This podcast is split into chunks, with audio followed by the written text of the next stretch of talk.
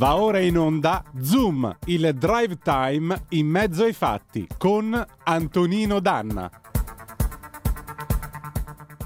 Radio Libertà, puntata ricca, quella di stasera di Zoom, direi anche più del solito.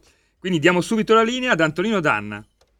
Hai detto proprio bene, condottiero mio condottiero Giulio Cesare Carnelli, puntata ricchissima, amiche e amici miei, ma non dall'avventura. Buonasera, siete sulle magiche, magiche, magiche onde di Radio Libertà.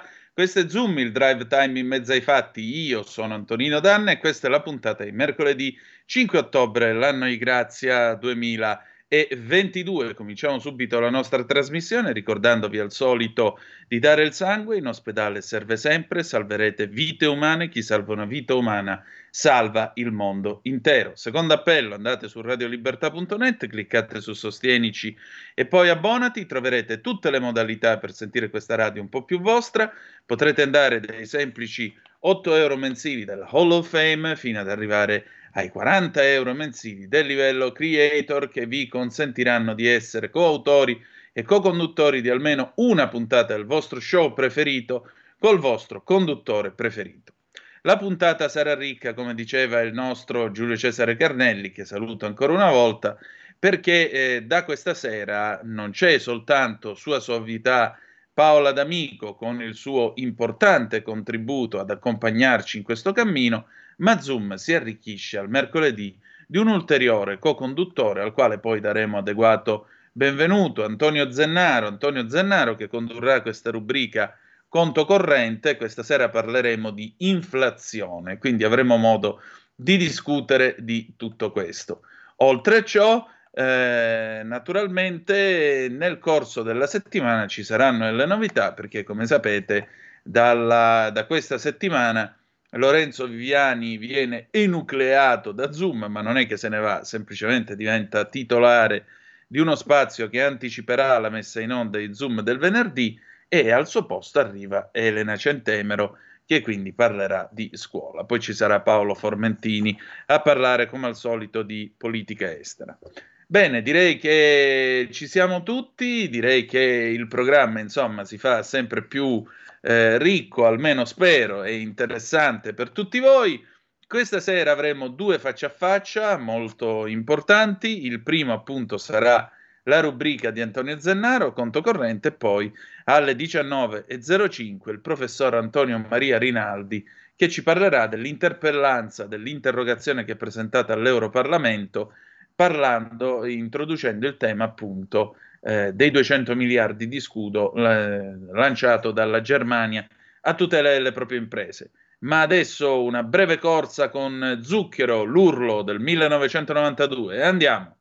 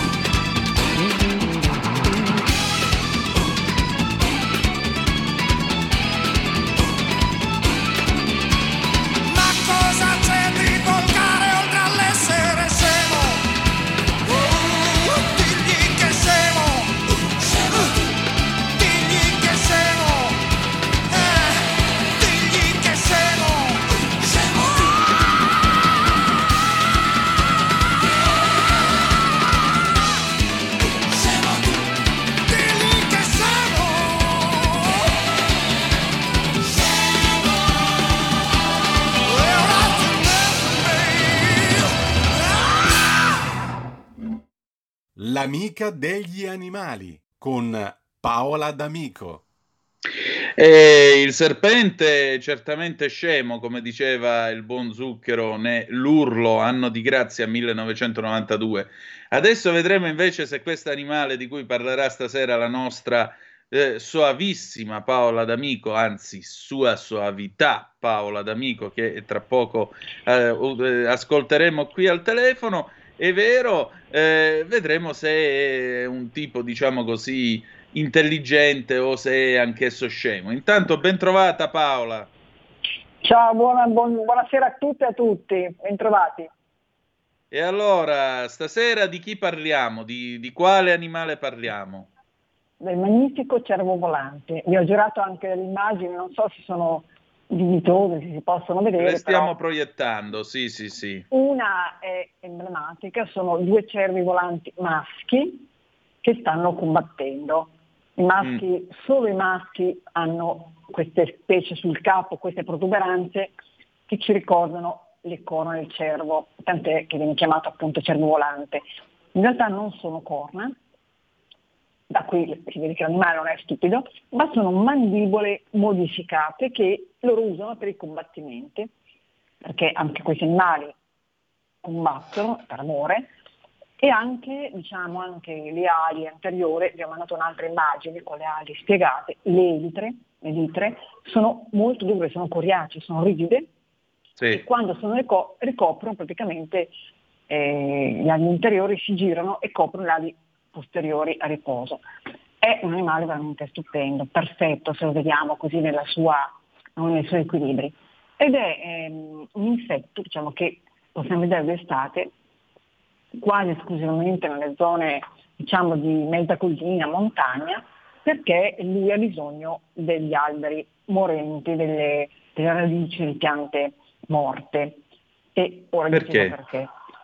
È perché eh, la femmina per deporre le uova, ma per deporle incide le radici delle piante morenti, depone le uova e le larve ci stanno anche 5-6 anni, perché la vita di una larva di cervo volante è una vita lunghissima, 5-6 anni, anche loro hanno delle piccole mandibole, scavano il legno, si nutrono e crescono. Dopo 5-6 anni, quando so- escono, ed eccoci con, con il cervo volante. Già All'anima del congedo parentale. Esatto, anche questa tempistica ci deve far riflettere, ma soprattutto il concetto di pianta morente, perché noi siamo abituati a sostituire il vecchio con il nuovo. Invece, si ricorda, abbiamo già parlato di questo concetto, un albero, io ho un po' la fissa degli alberi, un albero anche quando sta morendo o anche quando è morto svolge una funzione, andrebbe lasciato come hanno fatto con una vecchia quercia ai giardini Montanelli, no? il, co- il tronco ripiegato non è inutile, continua a vivere perché diventa eh, appunto in questo caso eh, il- la casa per delle larve che ci possono stare anni, anni e anni. Invece appunto abbiamo questo brutto vizio di liberarci di quello che è vecchio, di quello che non ci piace, di quello che ci sembra stonare in un giardino. E infatti questo insetto è, ehm, è inserito da diversi anni nella cosiddetta lista Smeraldo, una lista che ha fatto WWF di animali da proteggere. L'ONU ha proclamato già nel 2010 l'anno internazionale della biodiversità, che vuol dire varietà della vita. Eppure da allora, dopo 12 anni, invece di ridursi il numero delle specie che entrano a far parte di, questa, di queste liste, che sono liste che dicono questi animali vanno tutelati, questi insetti vanno tutelati, il numero di specie si allarga in un modo impressionante. Io appunto ricordo sempre, voi penserete che fissata, sono un po' fissatella, però gli alberi vecchi sono case per gli insetti, ogni insetto ha una sua funzione, anche questo animale che eh, possiamo vedere raramente. Può capitare, ripeto, in vacanza, quando si viene in zona un po' particolare, un po' di montagna, vicino a boschi sto, vecchi, boschi che vengono lasciati tranquilli, non troppo tagliati. Ecco. Dobbiamo riuscire a capire ogni volta che vediamo un insetto o un animale la profonda interazione che c'è tra diverse specie. Tutte dipendono dalle altre, una specie di catena dove se si spetta un anello è come se un piccolo, medio grande spazio vitale sparisse e noi facciamo parte di questo anello, di questa catena. Noi siamo diciamo in cima alla catena. La nostra sopravvivenza però dipende da tutte le altre specie, tutte, tutte, tutte. Quindi questa rete Smeraldo è stata stilata, aggruppa appunto le specie, animali, insetti e spazi che sono considerati importanti, prioritari da proteggere in tutta Europa. Spazi in cui delle specie devono essere conservate tutelate siano vegetali, piante, fiori, siano animali e quando non ci sono più possibilmente reinserite, aiutate a, a crescere di nuovo. E c'è in, in Svizzera, appunto sempre il ha disegnato eh, una mappa con 139 territori che possono diventare un paesaggio smeraldo, cioè un paesaggio che ospita tante specie. E sono tanti chilometri quadrati, circa 7.000 chilometri quadrati, il 16% della superficie del paese.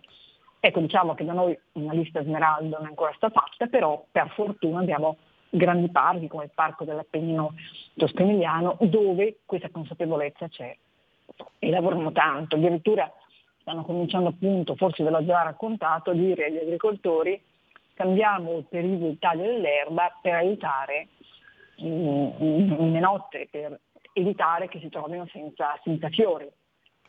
Comunque, per stringere, eh, questo è un coleottero, il cervo volante, e ehm, lo vedete quando, quando, si sposta praticamente, si sposta in modo un po' violento, massiccio, non è un grandissimo volatore perché di fatto eh, ha queste grossissime mandibole, si sposta e, e, a volte cade, ci cade addosso, ma non perché ci vuole cadere addosso, semplicemente perché è proprio un animale ingombrante grosso, sproporzionato e lo vedete anche nel volo.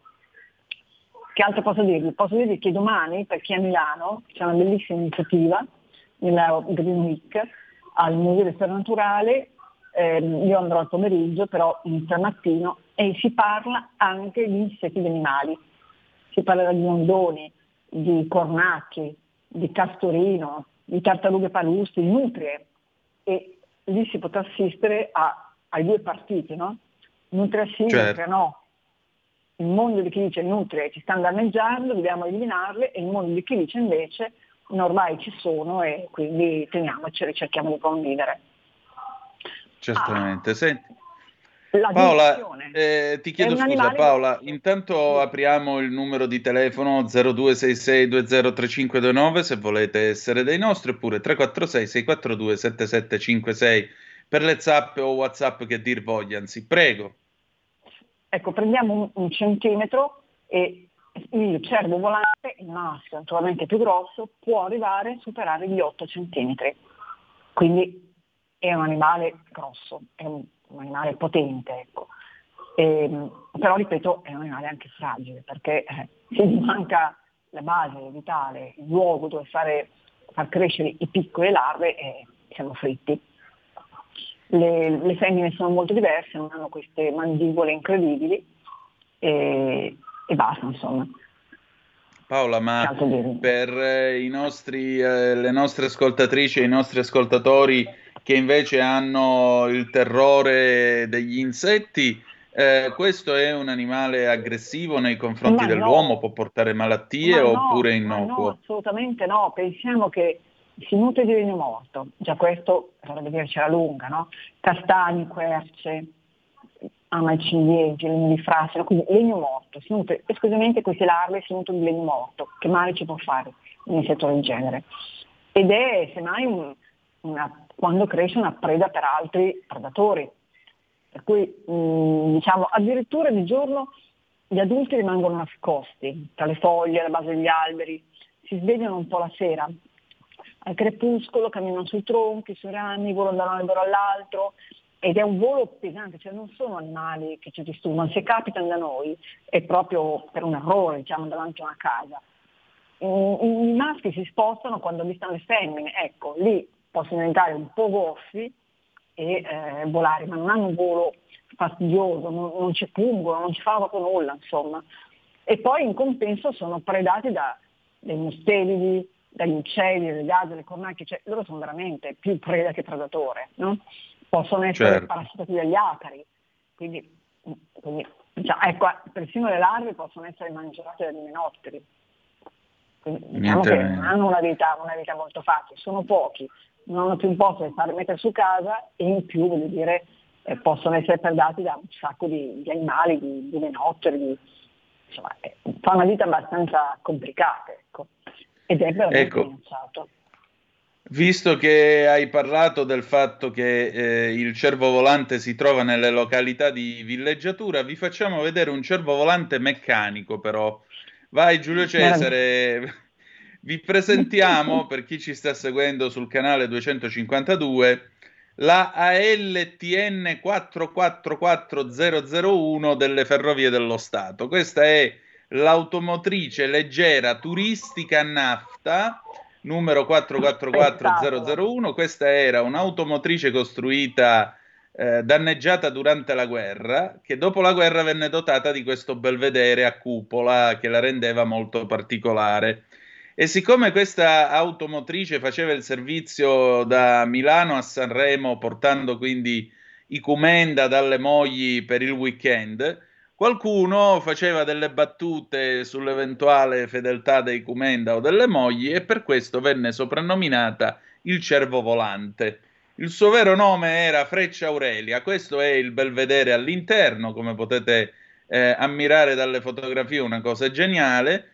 Il cervo volante ha funzionato in questa configurazione fino al 65, poi è diventato di nuovo un'automotrice ordinaria come era nata e poi è stata venduta per rottame nel 1984. Peccato perché un- il cervo volante aveva sicuramente il suo perché e appunto faceva questo servizio verso Sanremo oppure verso le località di villeggiatura eh, più importanti dove andavano i Cumenda milanesi. Beh, meglio più nobili i cervi volanti di cui hai parlato tu stasera, Eh, ass- assolutamente, no? quindi davvero un consiglio se avete mh, alberi vecchi, ehm, non, non, non tagliatevi, non liberatevi, tenetevi perché e poi andate a osservarli, perché un albero vecchio può diventare una casa, un condominio per tantissimi animali, anche un appezzamento privato, tutto quello che conserviamo concorre ad incrementare appunto la, la sopravvivenza, la possibilità di sopravvivenza per queste specie così discrete. Cioè si muovono Sì. la sera, si spostano per poco tempo, li vediamo soltanto qualche mese durante l'anno e poi ripeto, la vita meravigliosa nascosta all'interno di un tronco all'albero. 5-6 anni sono tanti per diventare Sicuro. un adulto. Sicuro, sicuro.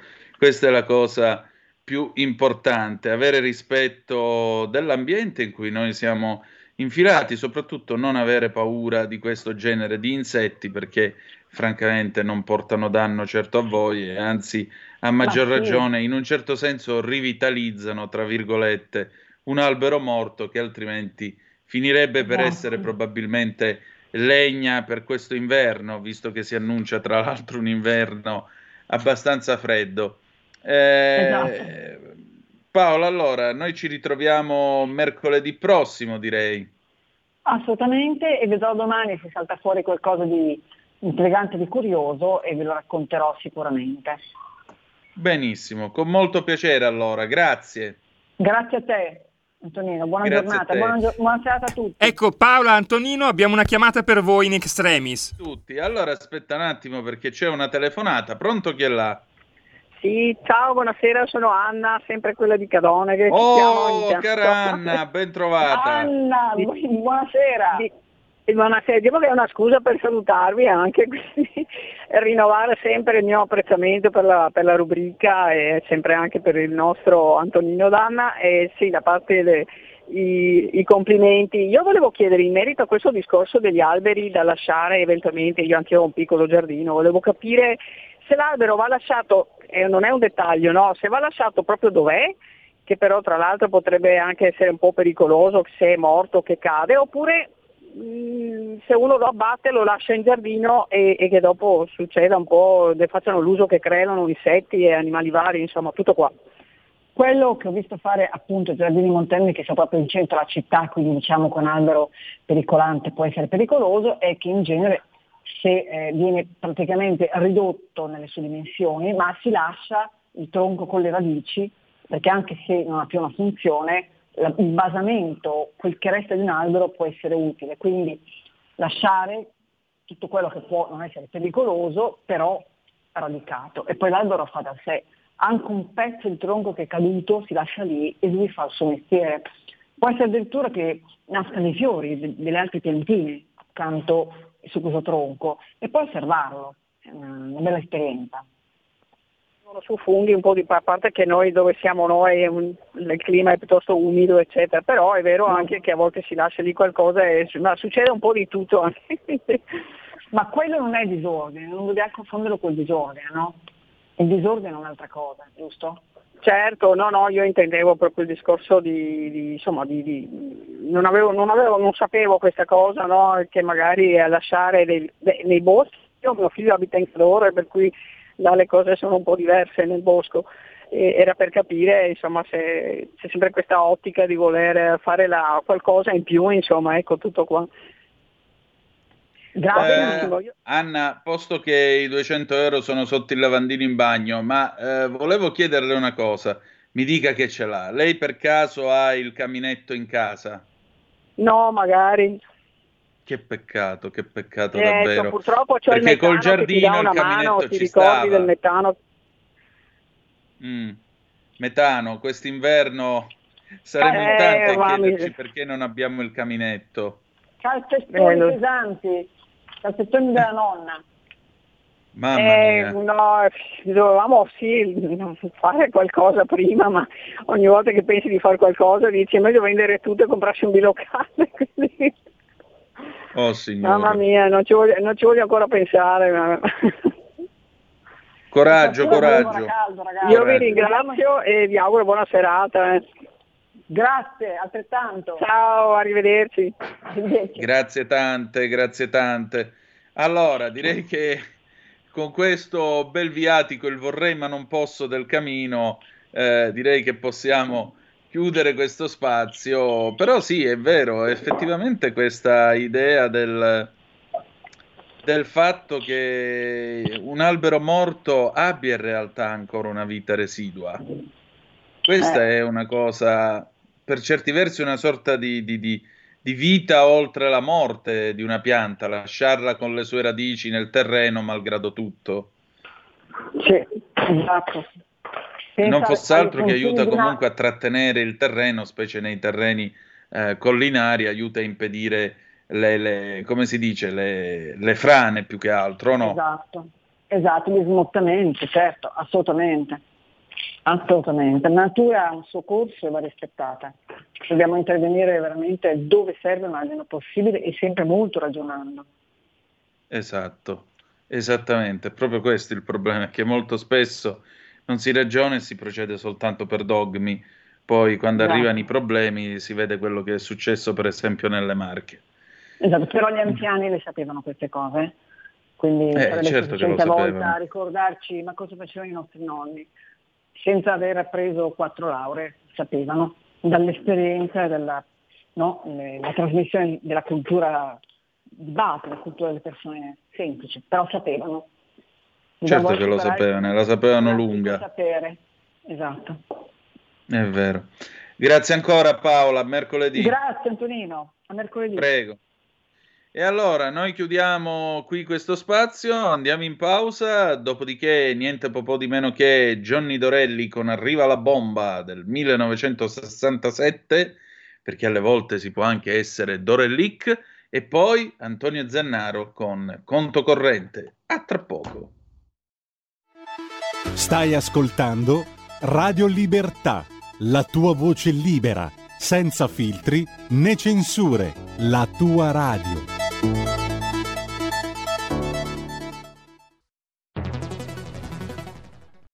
C'è chi te la racconta sbagliata e chi te la racconta male. C'è chi te la racconta tagliata e chi te la racconta al contrario e chi non te la racconta affatto.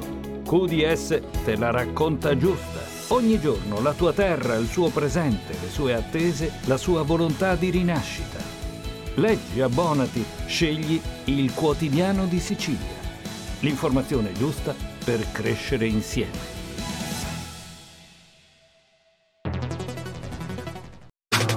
Stai ascoltando Radio Libertà. la tua voce libera, senza filtri né censura. La tua radio.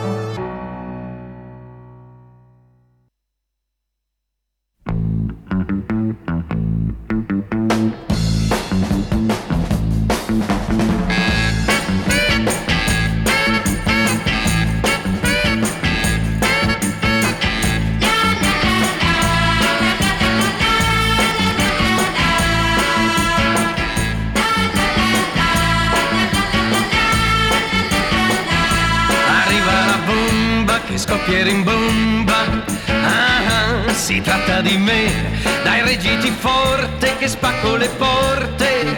Ah, ah, arrivo da te, bambina hai scelto la vita dura, scegliendo me, ma i baci che ti do ti fa morire. Se crollano i monti e saltano i ponti, ah, si tratta di me. Aspetta il balcone che ingroppa il ciclone, ah, arrivo da te. Bambina hai scelto la vita dura, scegliendo me. Ma i baci che ti do ti fa morire.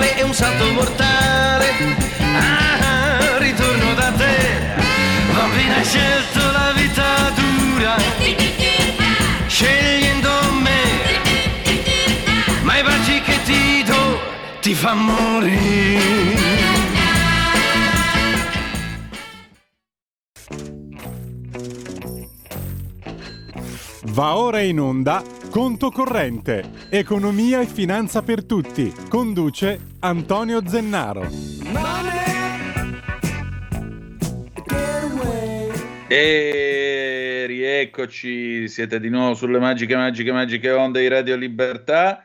Questo è Conto Corrente, la nuova rubrica all'interno di Zoom. Io voglio dare il mio più sincero benvenuto ad Antonio Zennaro, 39 anni, padovano, molta esperienza nel campo dell'economia, è stato anche deputato, insomma, voglio dire, abbiamo come direbbe qualcuno, un uomo d'economia con due cose così per fare l'imitazione di Mario Brega, scherzando, stiamo scherzando ovviamente, è in realtà un serio e quotato professionista e io ho il piacere di accoglierlo qui a Zoom anche sulla base di questa bella sigla che ha scelto, che è appunto l'incipit di mani dei Pink Floyd eh, del 1973.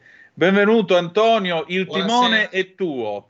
Buonasera, buonasera a tutti, grazie per questo spazio libero di libertà su Radio Libertà E secondo programma, perché ci eravamo lasciati a luglio con Showdown che parlava un po' più dei palazzi romani, un po' più no, di politica, mentre oggi ovviamente in questa mia nuova veste ovviamente di ritorno al lavoro eh, dedicato all'economia, alla finanza, uno spazio libero, avremo anche nelle prossime settimane tanti ospiti, ma anche per parlare di quelle che saranno le scelte del nuovo governo in ambito economico, finanziario, fiscale, tributario, tasse e tante altre cose. Quindi ci lasciamo con queste ultime notizie prima di entrare nell'argomento della puntata. Questa sera parleremo di inflazione, però come possiamo vedere i mercati questa sera serataccia. Puzzi Mib a Milano meno 1,52, spread in salita, anche l'America ha aperto con un meno 0,52, Germania pure rossa, insomma giornataccia sui mercati. Quest'anno è stato un anno, se vogliamo, un po' nero sui mercati, ma noi qui non parleremo di mercati, di finanza, anche per non annoiare chi c'è a casa, però ovviamente non possiamo non dare lo sguardo a quello che succede nel mercato finanziario, perché poi questo ha degli impatti eh, sulla vita di tutti i giorni, sulla vita anche concreta Avete presente la speculazione? Avete presente la borsa dell'Olanda di Anversa dove si fa il trading tutti i giorni sulle materie prime? Ecco, questo poi ha degli effetti, ahimè, anche sulle nostre tasche, su quello che andiamo a pagare la spesa, quello che andiamo a pagare in termini anche di bolletta. Quindi i mercati finanziari, nel bene e nel male, poi sempre di più hanno un impatto sulla nostra vita, sul nostro eh, bene comune. Quindi eh, dobbiamo stare molto attenti, monitorare quello che accade. Non ci dobbiamo far dettare l'agenda dei mercati, perché molto spesso qualche forza politica, eh, non faccio nomi, il PD, o qualche altro leader politico senza fare nomi, eh, Matteo Renzi, ad esempio, eh, portano avanti un'agenda o portano avanti idee, proposte scritte magari da chi fa finanza, da chi porta avanti un'altra agenda che è quella di fare business eh, nel mercato finanziario, nel mercato della carta e eh, magari è poco attento a quello che è l'economia reale. Eh, quindi c'è anche a livello internazionale, ma poi politico, nella politica di tutti i giorni, quella che poi c'è nel Parlamento, questa eh, dicotomia, cioè questo scontro tra chi porta avanti e si fa dettare la linea dai mercati finanziari, che vanno comunque seguiti, e chi insomma porta avanti, ad esempio la Lega di Matteo Salvini, una politica fatta per ovviamente l'economia reale, piccole e medie imprese, gente che alla mattina eh, va a lavorare, si eh, alza la saracinesca o fa il pendolare per farsi chilometri e chilometri per portare a casa il mangiare e, e, e mandare i figli a scuola. Quindi c'è questo scontro, se vogliamo, anche culturale. Eh, parliamo di inflazione perché sì. eh, noi mh, mm, questa inflazione la sentiamo parlare un po' tutti i giorni, no? eh, sui programmi, sulle tv, anche i grandi espertoni finanziari, no? i guru che magari vanno dalla Gruber o vanno da che tempo che fa, eh, però non spiegano che mh, eh, io quando stavo anche all'università eh, mi ricordo che si studiava cosa è successo con l'inflazione, no? E l'inflazione sostanzialmente era sempre, cos'è l'inflazione? È l'aumento dei prezzi, sostanzialmente, i prezzi al, per il consumatore o anche per le imprese che devono comprare insomma, il materiale, poi trasformarlo e poi venderlo. Eh, l'inflazione, da quello che stato, ci è stato raccontato, era sostanzialmente, mh, c'era un'economia che tirava, un'economia che andava avanti e quindi questa maggiore richiesta di consumi eh, sia per quanto riguarda le famiglie private, ma anche per le aziende, cioè quindi l'economia va bene, quindi si investe sempre di più e si, questo diciamo, ciclo positivo fa aumentare i prezzi. Quindi questo cosa succede? Lo spieghiamo perché poi non lo spiega mai nessuno e quindi proprio queste rubriche servono anche per uh, far capire a casa chi è meno avvezzo a, all'economia, alla finanza, quella che è poi una realtà molto semplice. Eh, quindi questa inflazione ci è stata, sempre stata raccontata come veniva affermata raffredda, raffreddata, no? come avere un bollitore che è caldissimo, a una temperatura alta e noi lo dobbiamo utilizzare, magari ci bruciamo le mani. Allora, eh, le banche centrali, una volta avevamo la Banca d'Italia che si occupava direttamente dei tassi di interesse perché avevamo una moneta sovrana, oggi siamo in questa eh, società comune che è l'euro, e quindi è la Banca Centrale Europea che si occupa di eh, sostanzialmente la politica monetaria e, e quindi è partita a livello globale questo soprattutto dagli Stati Uniti, questo aumento dei tassi per raffreddare l'aumento dei prezzi. Però questo aumento dei prezzi oggi, per la prima volta, forse dopo tanti anni, e nessuno si ferma, nessuno degli espertoni, eh, a ragionare un po' su questa inflazione. Perché oggi noi abbiamo un'inflazione, questo aumento di prezzi, togliamo la speculazione, togliamo i furbetti, togliamo i trader che fanno speculazioni sulle materie prime, togliamo tutto, tutto quello che è eh, fregatura, no? Però oggettivamente noi abbiamo un aumento dei prezzi eh, de- dettato da una carenza, ad esempio, di materie prime, cioè eh, il gas tutto il tema no, del Nord Stream, della Russia, insomma noi fondamentalmente, adesso sto qui a raccontare tutto il discorso, il percorso che ci ha fatto diventare sostanzialmente dipendenti dalla Russia, che non è stato centrodestra, ok, se uno va a vedere la storia, però sostanzialmente noi questa crisi eh, geopolitica ha portato speculazione e aumento dei prezzi, quindi si fa fatica a trovare il gas, al di là che adesso Cingolani ci siamo svegliati che siamo esport- esportatori di, di gas. Vabbè. Però sostanzialmente c'è carenza di materiali, c'è carenza di, eh, di tutta una serie di materie prime. Quindi vi faccio un esempio, mi sono visto un po' di dati. Eh, prodotto per l'igiene della persona aumento del 39%, abbigliamento, calzatura, accessori più 34%, bevande analcoliche più 39%, prodotti per la bellezza più 38%, viaggi, vacanze più 42%, servizi finanziari, bancari, assicurativi più 43%, forse qua c'è un po' di speculazione. Vabbè, comunque più in generale, quindi non è solo eh, il mangiare che è aumentato, non solo la bolletta, insomma c'è un aumento generalizzato. E questo è, dipende soprattutto da una carenza questo che non viene detto dai guru e che do- voglio anche far capire a casa, che questa inflazione non è un'inflazione perché l'economia va bene, è perché c'è meno risorse, meno risorse, quindi chi le vuole, quelle risorse, magari è l'azienda che gli serve il ferro, no? Per sì. lavorare, eh, magari deve fare costruire, noi siamo bravissimi a livello mondiale, ad esempio nella trasformazione, noi siamo eh, la seconda economia manifatturiera eh, d'Europa è una delle prime nel mondo, e, ci serve la materia prima per far questo e quindi questa carenza fa che chi, chi ce l'ha per accaparrarsi aumenti i prezzi.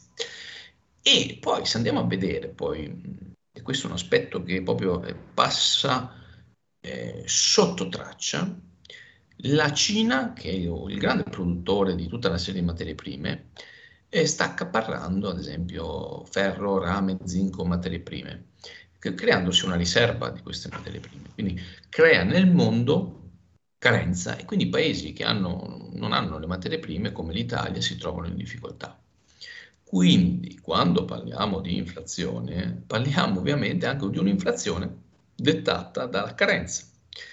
Quindi anche la politica e la stessa politica monetaria dovrebbe rispondere a questa situazione.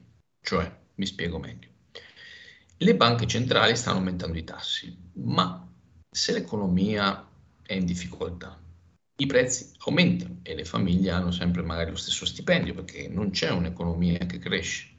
Cioè, io faccio ad esempio l'operaio, prendo 1200 euro ma se la bolletta mi costa 100 euro in più, la spesa al mese mi costa 150 euro in più, mi aumenta ad esempio anche i servizi in banca e altri costi, mando il figlio a scuola e gli aumentano le rette. Tutto questo mix ovviamente mi porta a eh, ridurre i consumi perché ho maggiori spese.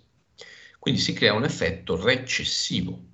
Okay? Adesso tutti parlano di recessione, ma questo viene provocato dall'inflazione. L'aumento tassi che stanno facendo è sostanzialmente sbagliato. Perché? Perché eh, io, ad esempio, ho magari un mutuo e quel mutuo da domani con il rialzo dei tassi mi costerà di più. Io impresa avrò un aumento di tassi, quel mutuo mi costerà di più e quindi questo maggiore costo poi lo, o lo vado, se sono impresa, a scaricare sui consumatori. Se sono un consumatore lo vado a scaricare su una maggiore quota di minore consumo. E quindi questo può provocare eh, una spirale sempre più recessiva. Questo poi si traduce ovviamente anche negli andamenti di borsa. Perché dico questo?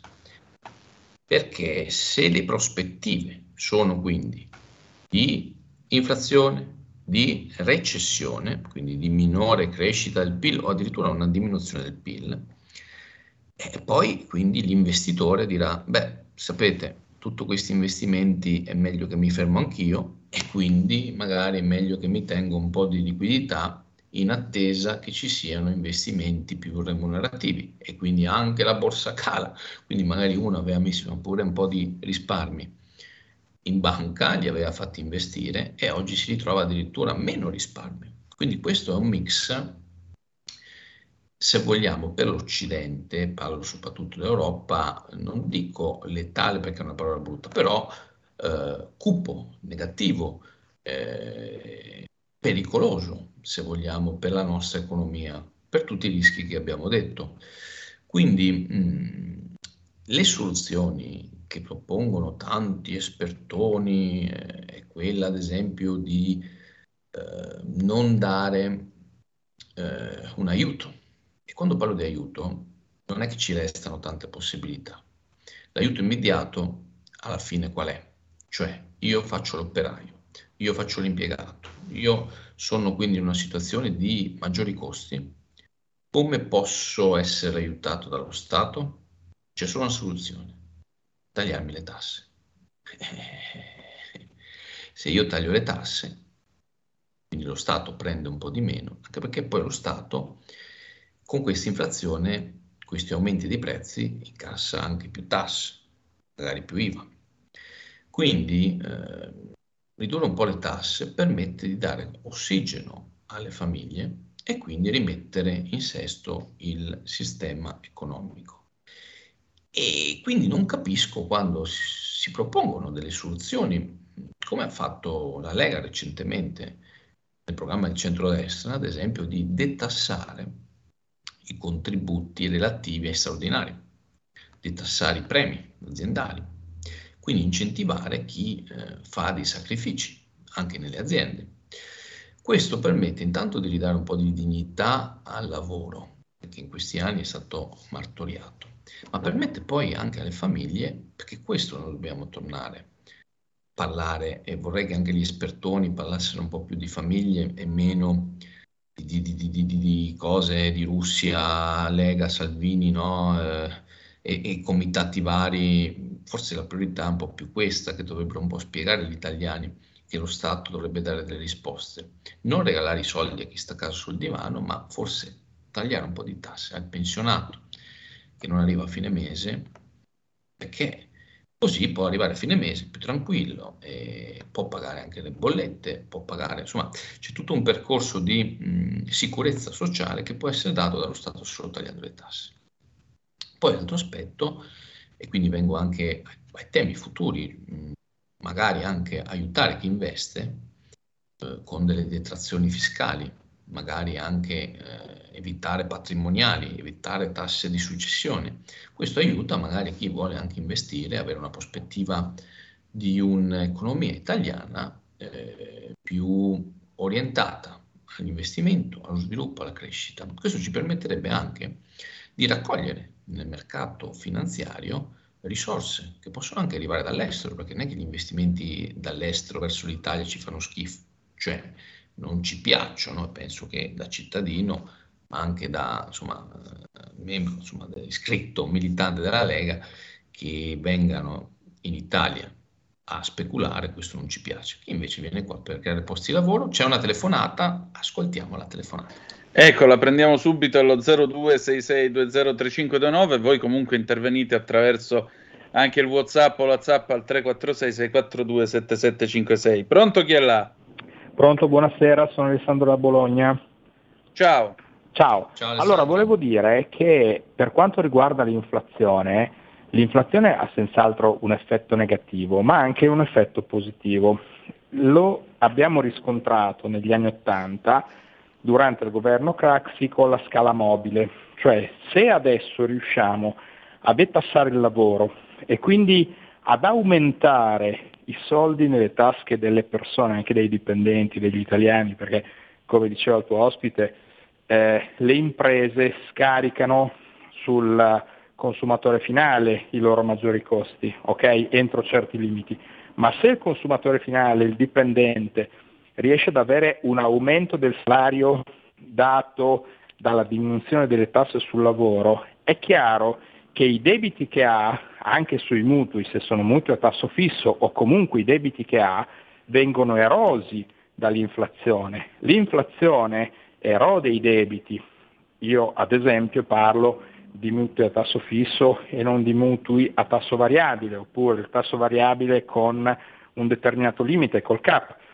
Per cui in realtà il fatto che ci sia l'inflazione non è di per sé semplicemente qualcosa di negativo e l'abbiamo riscontrato negli ultimi vent'anni, quando anche in una situazione in Europa di bassa inflazione, dato che non siamo cresciuti, i salari sono diminuiti, sono rimasti sempre quelli, a quel punto abbiamo avuto in realtà, secondo me, una recessione silenziosa. Vi ascolto per radio e vi saluto, grazie. Ecco, mi aggiungo anch'io con una domanda, se posso. Ehm, anzi, le domande sono due. Avrebbe senso reintrodurre la scala mobile adesso come fu negli anni Ottanta? E secondo, ma non è che noi stiamo rischiando la versione più cattiva in fondo dell'inflazione, cioè il grande incubo del Giappone negli ultimi vent'anni o dell'America degli anni 70, cioè la stagflazione, che è stagnazione con inflazione?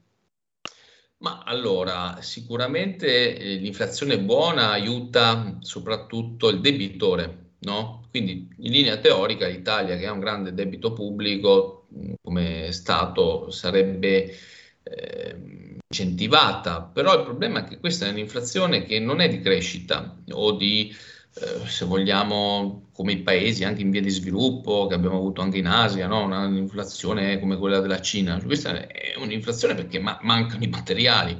Quindi si rischia proprio quello che hai detto tu, eh, Antonino, c'è un rischio di stagflazione, recessione, addirittura anche depressione economica, perché poi se si blocca tutto, cioè questi aumenti delle bollette folli, poi rischiano di f- fare il fermo produttivo, quindi con un'ulteriore inflazione, perché dopo chi ha magari una determinata merce, allora l'Europa mh, eh, sostanzialmente ha sbagliato le strategie negli ultimi vent'anni, lo possiamo dire senza che insomma ci veniamo appesi come no, no euro, no, no tutto, perché comunque la dipendenza dalla Cina oggi è, lo dice la, la stessa Commissione europea, è, è, un grosso problema. Cioè in troppi settori, addirittura il farmaceutico, cioè i principi attivi vengono prodotti in Cina, o anche mh, le macchine Stesse macchine tedesche oggi hanno difficoltà a trovare i microprocessori, i microconduttori, tutta una serie di prodotti che, che ovviamente la Cina si tiene oggi in un momento di carenza di microchip. E quindi ci troviamo, annaspiamo, no? un po' come direbbe Borghi. E, il tema è che qui bisogna agire a livello di paese, ma anche agire a livello europeo, perché se no non, se fai, facciamo come la Germania che fa da sé, che No, loro lo possono fare, però lo dovremmo fare anche noi e un po' fregarcene di, di, tutti gli altri, perché se uno lo fa, anche gli altri lo devono fare. Però l'Italia è un paese molto eh, risparmiatore, quindi c'è anche un rischio che questa inflazione innesti... Eh, cioè bisogna anche smuovere gli investimenti. Oggi chi investe rischia troppo sotto il profilo giuridico, certezza del diritto e anche i rendimenti, quindi magari si ferma e punta sulla rendita. E quindi dobbiamo un po' smuovere, quindi un governo, io lo chiamo un po' pro business, Cioè, eh, la sinistra sta dicendo in giro che, che, il nuovo governo sarà brutto, cattivo, pericoloso. Alla fine, però, quando si parla anche con gli operatori, gli operatori ci dicono, finanziari, che vogliono invece, un, guardano bene un governo conservatore, magari su altre politiche, però più pro impresa. Cioè, questi miliardi, 6-7 miliardi di euro di reddito di cittadinanza stanno bloccando il paese. Quindi eh, non solo questo, ma anche la burocrazia, tutti, tutti i verdi, gli ambientalisti, insomma questo paese è molto bloccato in tanti settori. Quindi avere un governo più pro business può smuovere anche i mercati finanziari, può smuovere anche la quotazione di tante piccole e medie imprese, può anche sbloccare tutta una serie di investimenti. Quindi eh, l'inflazione la dobbiamo gestire quindi può essere positiva, ma dobbiamo rafforzarci, secondo me, sul lato dell'approvvigionamento energetico, ridurre la speculazione, perché anche sulla grossa distribuzione l'agricoltore gli si dà una, no, un prezzo, poi c'è tutto il margine della, della grossa distribuzione che, no, certo. che un ministero dell'agricoltura con un ministro di un certo orientamento, non faccio nomi, Lega, sarebbe forse la strada giusta. Quindi c'è tanto da fare, la situazione è eh, un rischio, l'inflazione, parleremo anche di altri rischi anche nelle prossime settimane, ma anche di opportunità, senza fare ovviamente qua nessuna promozione di investimenti, però parlando e ragionando anche con chi è a casa, al lavoro, che sta tornando dal lavoro, eh, perché è importante ragionare, avere spazi liberi di ragionamento. Troppo spesso eh, siamo abituati che magari chi la pensa un po' in maniera diversa va in tv, viene mitragliato da altre questioni. Io mi ricordo anche, faccio una piccola parentesi, sì. in campagna elettorale, quando Matteo Salvini andava in tv, mica parlavano del programma economico della Lega. No, della Russia. Della Russia, della Russia, della Russia, della Russia. Quindi mh, avere degli spazi eh, che ci permettono di parlare di economia, eh, secondo me è importante, e anche importante l'interazione, e però dobbiamo anche adesso mettere in campo una serie di soluzioni. Questo è un po' il tema, quello che io spero che anche da questa puntata arrivi, che quando si parla di inflazione si parla di inflazione molto spesso a sproposito e quindi eh, il tema è soprattutto quello della carenza di materie prime, di materiali. E poi mh, ha fatto un'altra domanda nell'intervento. Ecco, c'è un'altra telefonata, facciamo sì. l'ultima telefonata. Pronto chi è là? Pronto, ciao, sono Mauro Tereggio. Ciao carissimo. Vedi? Ciao Mauro. Eh, ciao. Il problema è che noi fino al 2019, anti-Covid, per 25 anni questo paese qua ha fatto avanzo nel bilancio primario, ovvero raccoglieva più tasse e rendeva meno di quello che aveva raccolto, perché ci troviamo in una condizione in che per cui noi ci dobbiamo finanziare dall'81 quando Andreatta ha diviso il Ministero del Tesoro dalla Banca d'Italia, ha dato il via agli usurai che sono BlackRock, Vanguard, eh, le, le banche d'affari. Noi siamo costretti con un sistema di aste marginali a prendere i soldi a strozzo in pratica e con questo non riusciremo mai perché è, è la teoria della, de, della, della, dello strozzino, non ti uccide, però ti tiene lì perché tu sei sempre costretto a dare, a dare, a dare e non riuscirai mai a recuperare. E poi c'è una cosa, i fondi bisogna vedere anche perché, come dice Cambi, i soldi lo Stato non li ha più dal 2002 e senza portafoglio perché prima c'era il poligrafico dello Stato che gli, span, gli, span, gli, spende, gli stampavano, adesso li dobbiamo prendere dalla BCE tramite le banche, che sono un costo. Quindi quello che dico io è se per esempio la CGA di Mestra, visto che nella pubblica amministrazione c'è uno spreco di 200 miliardi all'anno, in tanti settori c'è, c'è, c'è pieno di parlano di burocrazia. La burocrazia è una cosa normale, perché se, è il prodotto dei burocrati che devono giustificare lo stipendio che prendono a fine mese e quindi lo producono.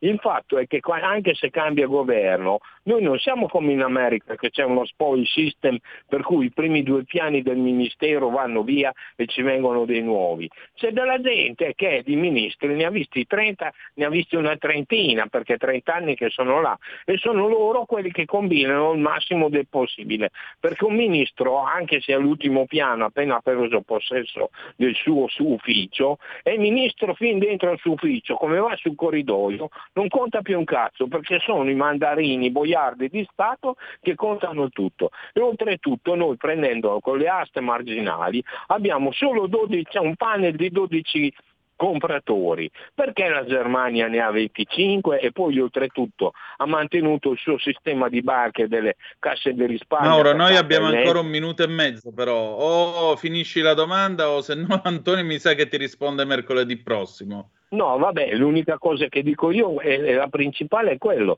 dobbiamo smetterla con le aste marginali. Va bene, Eh, ok, Antonio, prego.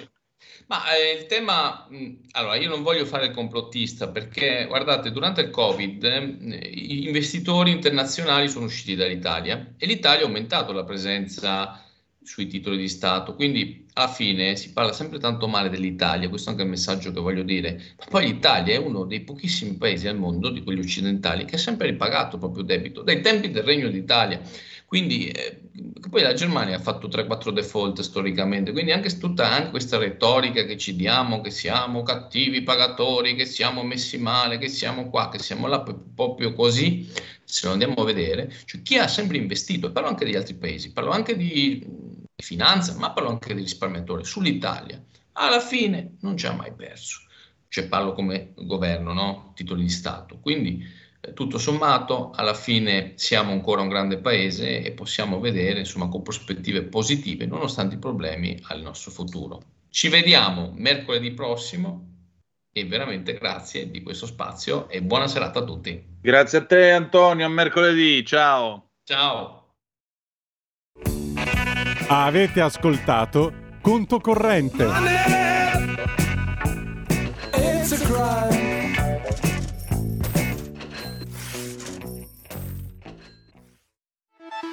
Stai ascoltando Radio Libertà, la tua voce libera, senza filtri né censure, la tua radio.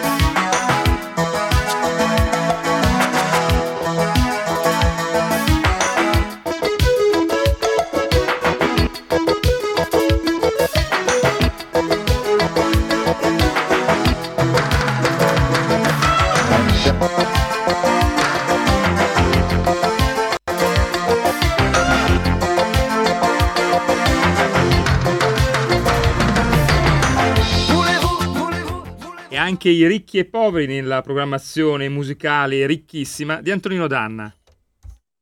Eh già, eh, del resto Antonio Zannaro aveva accennato a questo tema, noi adesso abbiamo il professor Antonio Maria Rinaldi che ci parla di questa interpellanza eh, all'Europarlamento a Strasburgo, interpellanza urgente, interrogazione urgente, a proposito dello scudo da 200 miliardi che eh, i tedeschi hanno preparato e lanciato a difesa delle loro aziende.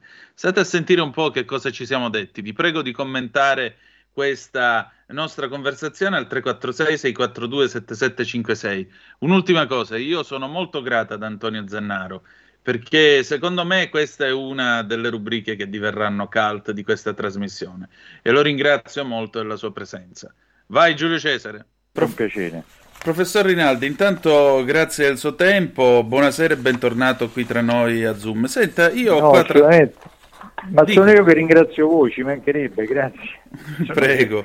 Senta, io ho qua tra le mani l'interrogazione prioritaria con richiesta di risposta scritta che lei ha presentato e leggo rapidamente il testo. Il cancelliere tedesco Olaf Scholz ha annunciato il 29 settembre scorso che il governo tedesco utilizzerà un fondo di stabilizzazione economica della durata di tre anni per un, comporto, per un importo complessivo di 200 miliardi di euro al fine di sostenere il sistema produttivo nazionale per contrastare l'effetto del caro energia. Allora lei a questo punto pone alcune domande. Ce le vuole raccontare soprattutto la domanda che aggiungo io, ma a che gioco stiamo giocando qua? Esatto, qui praticamente ha, ha, ha, fatto, ha centrato il, il, problema. Allora, il tutto nasce perché sabato scorso eravamo a, a, seduti a tavolo insieme eh, con eh, Claudio Borghi Aquilini ed Alberto Bagnai e parlavamo proprio di questo, come dire, ma è possibile che la Germania gli è permesso tutto mentre invece l'Italia no? Per esempio, adesso questa storia che è stata, come giustamente ha ricordato nella mia, nella mia interrogazione, il 29 scorso di, di, settembre il cancelliere tedesco ha detto che loro eh, utilizzeranno un fondo di stabilizzazione economica per 200 miliardi di euro, quindi è una cifra mostruosa, per poter aiutare praticamente le loro aziende dal problema del caro energia. Praticamente eh, da quello che si intravede è una sorta di price cap interno, cioè se lo fanno loro.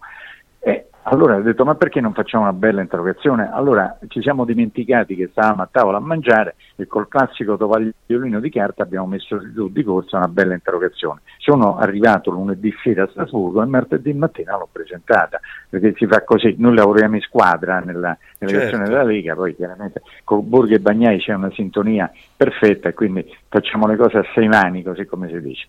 E, e perché? Perché abbiamo fatto questo? Perché a mio modestissimo, anzi a nostro modestissimo avviso, si intravede una violazione palese della disciplina degli aiuti di Stato, cioè i trattati su cui si fonda l'Unione Europea prevedono in maniera esplicita che siano vietati gli aiuti di Stato e noi ne sappiamo qualche cosa. Vorrei ricordare quello che è successo proprio in funzione degli aiuti di Stato, cosa è successo con le banche famose italiane perché eh, noi abbiamo avuto enormi problemi con questa normativa sugli aiuti di Stato. Vi ricordate quando ci fu ris- quella risoluzione lì nelle banche eh, nel, nel, bail-in eh, novembre, esa- ma quello è stato un bail-in preventivo per evitare che il primo di gennaio del 2015 entrasse in funzione la normativa sul bail-in e quindi per evitare peggiori conseguenze è stato fatto quella specie di porcheria che ha portato praticamente alla, uh, al disastro anche mh, centinaia e migliaia di, di famiglie di risparmiatori che nelle famose banche, quelle quattro banche, comprese le banche venete, che cosa è successo? No? Vi ricordate l'Etruria, Carichiesi, certo. eccetera. Perché? Per evitare, esatto. Dopodiché abbiamo ulteriormente subito gli effetti degli aiuti di Stato con la, la, la Bari, con la, con la, con la di Bari, vi ricordate che cosa successe? Perché addirittura lì c'era un'interpretazione, perché il Fondo Interbancario Tutela Depositi che non è un ente pubblico, è privato, perché ricordo che il Fondo Interbancario di Tutela dei Depositi è alimentato esclusivamente dalle eh, banche, le quali prelevano, mettono a disposizione una piccolissima percentuale dei depositi a mo' di assicurazioni. Io adesso la sto dicendo in maniera estremamente semplice. Sì. Dopodiché la eh, graziosa signora, nonché commissaria eh, Vestagen, iniziò una procedura contro l'Italia perché dice no, quello è un aiuto di Stato perché è stato fatto un aumento capitale alla Tercas, del gruppo lì collegato a Bari, e, e, quindi è un aiuto di Stato e va tolto. Dopodiché ci hanno dato ragione a noi Italia che non era aiuto di Stato perché hanno riconosciuto che il Fondo Interbancario di Tutela dei Depositi non è riconducibile allo Stato ma è, è, è privato, privatissimo, però nel frattempo è saltata tutta la baracca e anche lì eh, migliaia, decine e decine di migliaia di risparmiatori italiani sono andati a, a gambe per aria, ecco, con un errore palese. Noi addirittura chiediamo i danni perché dice ma eh, avevamo ragione noi. Ebbene, questa volta non si tratta di spicci, perdonatemi, rispetto ai 200 miliardi eh. della Germania, ma, eh, perché parliamoci chiaro, qui stiamo parlando di cifre spaventose eh, per quanto riguarda il discorso della, della, della, della, italiana era molto molto inferiore. Allora è configurabile o no? Perché io chiedo proprio questo alla Commissione con un'interrogazione urgente. Dice, è ravvisabile la violazione degli articoli 107 e 108 del testo del funzionamento dell'Unione Europea che disciplinano gli aiuti di Stato? E poi, altra domanda, perché faccio due domande alla Commissione. Vista l'entità del provvedimento che verrà adottato dal governo tedesco, cioè 200 miliardi, sia necessaria, prevedete che sia necessaria una revisione del Temporary Crisis Framework, adesso spiego cos'è, al fine di consentire a tutti gli Stati membri dell'Unione per il intervento, perché loro hanno dato una certa flessibilità con questo Temporary eh, Crisis Framework, però è di un'entità estremamente inferiore, cioè anche lì sono noccioline rispetto ai 200 miliardi. Ha detto allora possiamo rivedere quello, perché altrimenti si crea una situazione distorsiva, bestiale, perché vuol dire che le imprese tedesche praticamente ricevono degli aiuti per abbassare il prezzo, quindi il famoso price cap interno, così come ho detto, per il quale si avvantaggiano perché la stessa azienda italiana o di un altro paese dell'Unione Europea che non riceve lo stesso eh, diciamo, ausilio, aiuto, eh, ristorno, chiamatelo come quello che vi pare, per l'energia, non potrà più competere con quelle tedesche e si creerà una situazione di distorsione del mercato. Faccio un esempio proprio banalissimo. Io produco, non so, i tondini di ferro, dico proprio la cosa, prima la cosa più banale mi viene in testa. Se l'azienda che le produce ha bisogno di energia ed è tedesca e paga l'energia molto o molto meno rispetto al suo concorrente italiano, il concorrente italiano che non ha lo stesso aiuto eh, si trova in condizioni di, di svantaggio, no? concorrenza sleale, perché non le vende perché il tedesco le venderà a prezzo inferiore rispetto a quello italiano e questo non va bene con le regole del mercato unico, giusto? Quindi esatto. quell'aiuto di Stato penalizza. Fra l'altro ci sono anche dei corollari a questo e lo sappiamo purtroppo negli ultimi anni è avvenuto spesso. Queste aziende tedesche che addirittura non, per, non chiuderanno perché le nostre dovranno chiudere per l'effetto della crisi, quelle loro no, avranno la possibilità di venirsi a comprare a prezzi di saldo le aziende italiane. Questo è il vero problema pure che si creerà.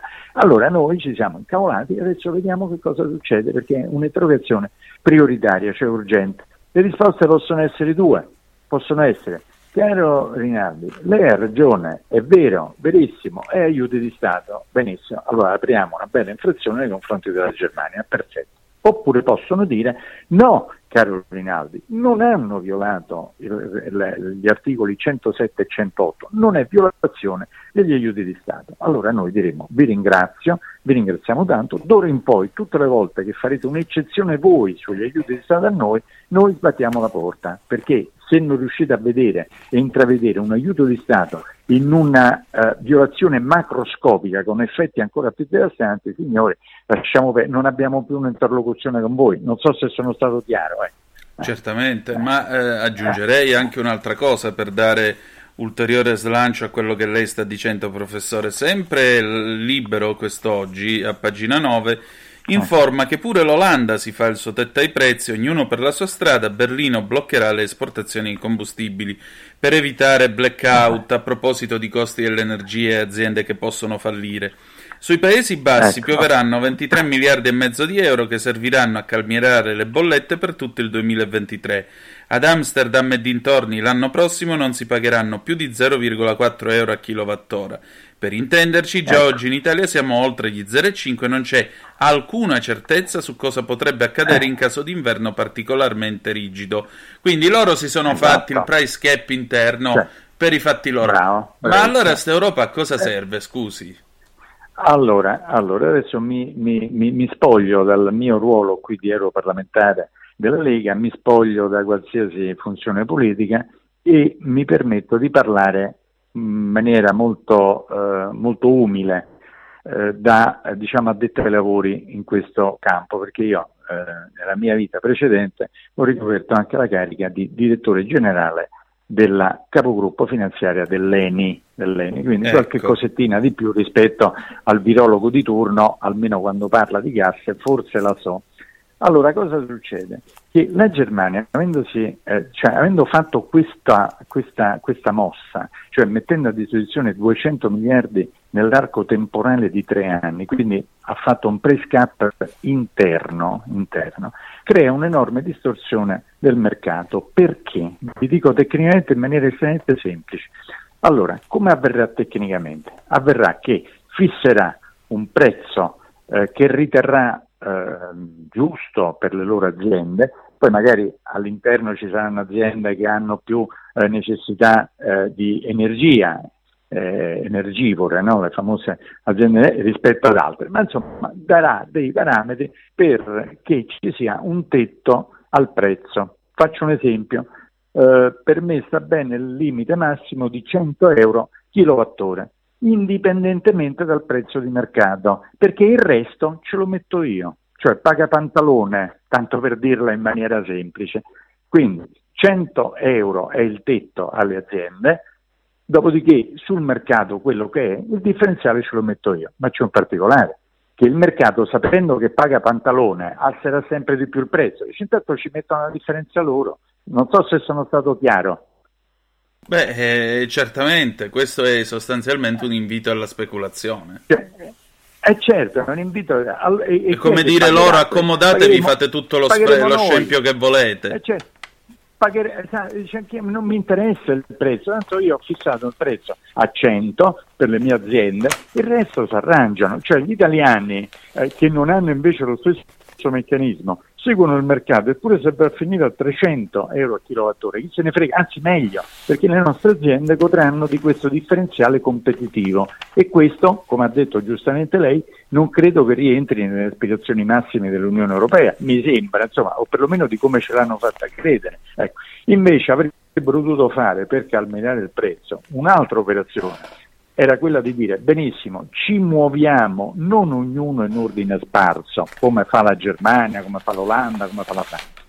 Troviamo un interlocutore europeo unico che rappresenti 450 milioni di cittadini europei che si presenta come unico soggetto e quindi ha la possibilità nei confronti del mercato di poter avere sicuramente prezzi migliori. Questo è ovvio, no? è evidente, fa parte del, del- del- del- del mercato. Se io vado con una forza contrattuale non diviso riesco a, a spuntare dei prezzi migliori.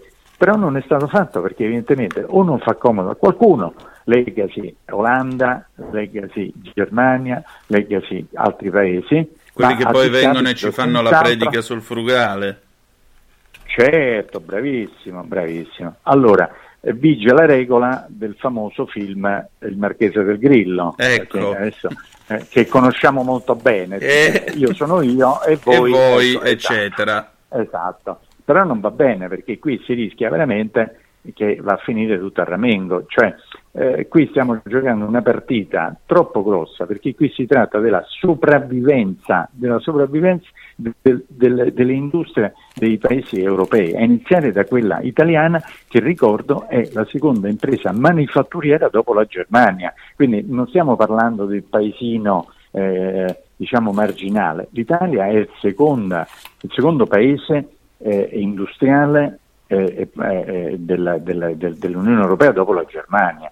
E quindi noi ci troveremo in una situazione di estremo disagio se il, il- il partner eh, principale della Germania, nostro principale poi eh, eh, eh com- da una parte competitor, principale competitor e principale eh, diciamo eh, eh, commercialmente parlando partner, cioè la Germania ha questo doppio ruolo nei confronti, noi abbiamo come partner commerciale ma nel frattempo stesso anche il principale competitor dell'Italia, quindi noi rischiamo una partita fortissima se non riusciamo a essere allo stesso passo. Adesso vediamo quando si degneranno di dare una risposta, eh, perché siamo tutti curiosi di vedere, perché in ogni caso o dicono sì o dicono no, noi ne trarremo le, le, le debite eh, considerazioni. Cioè praticamente mi permetto di dire che con questa ehm, interrogazione che abbiamo fatto insieme a Borghi e Bagnai gli abbiamo un po' dato scacco matto, come ti muovi ti abbiamo messo all'angolo. Certo. Eh, perché... Però, professore, a questo punto io mi metto nei panni anche di tanti nostri ascoltatori che chiamano e dicono: Beh, ma allora, visto che le cose stanno così, che cosa ci stiamo a fare ancora in Europa? Eh, ha senso certo. far uscire l'Italia dall'Europa oppure ha, ha molto più senso eh, no. una riforma radicale dell'Europa? Allora, io la, la posizione mia è questa. Eh, innanzitutto prima neanche parlerei eh, di Europa, ma parlerei di Unione Europea, perché una cosa è l'Europa e un'altra cosa è l'Unione Europea che è figlia eh, di, di, di, trattati. Attualmente c'è il trattato di, eh, di Maastricht, bene, che sì. Eh, appunto costituisce il mercato unico e sappiamo bene purtroppo le regole.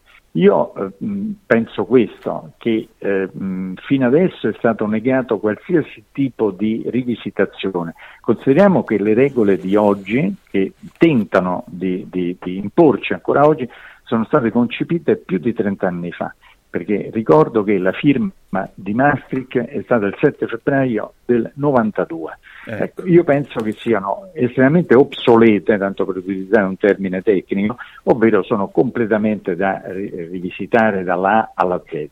Se avranno la capacità, l'intelligenza, la lungimiranza di rivedere completamente, eh, vi faccio un esempio, con la pandemia sono arrivati finalmente all'ipotesi di rivedere il patto di stabilità e crescita, cioè il fiscal compact, però nessuno dice eh, aboliamolo, cambiamolo, no, è sospeso. Quindi noi fino al primo gennaio 2023 siamo con la spada di Damocle che poi dopo ritorna con tutto il suo vigore, mentre invece sarebbe il caso di dire, cari signori, eh, facciamola finita, rivediamo completamente queste regole, perché si sono rivelate essere completamente diciamo, non idonee per la crescita del, del, dell'economia di tutti quanti i paesi.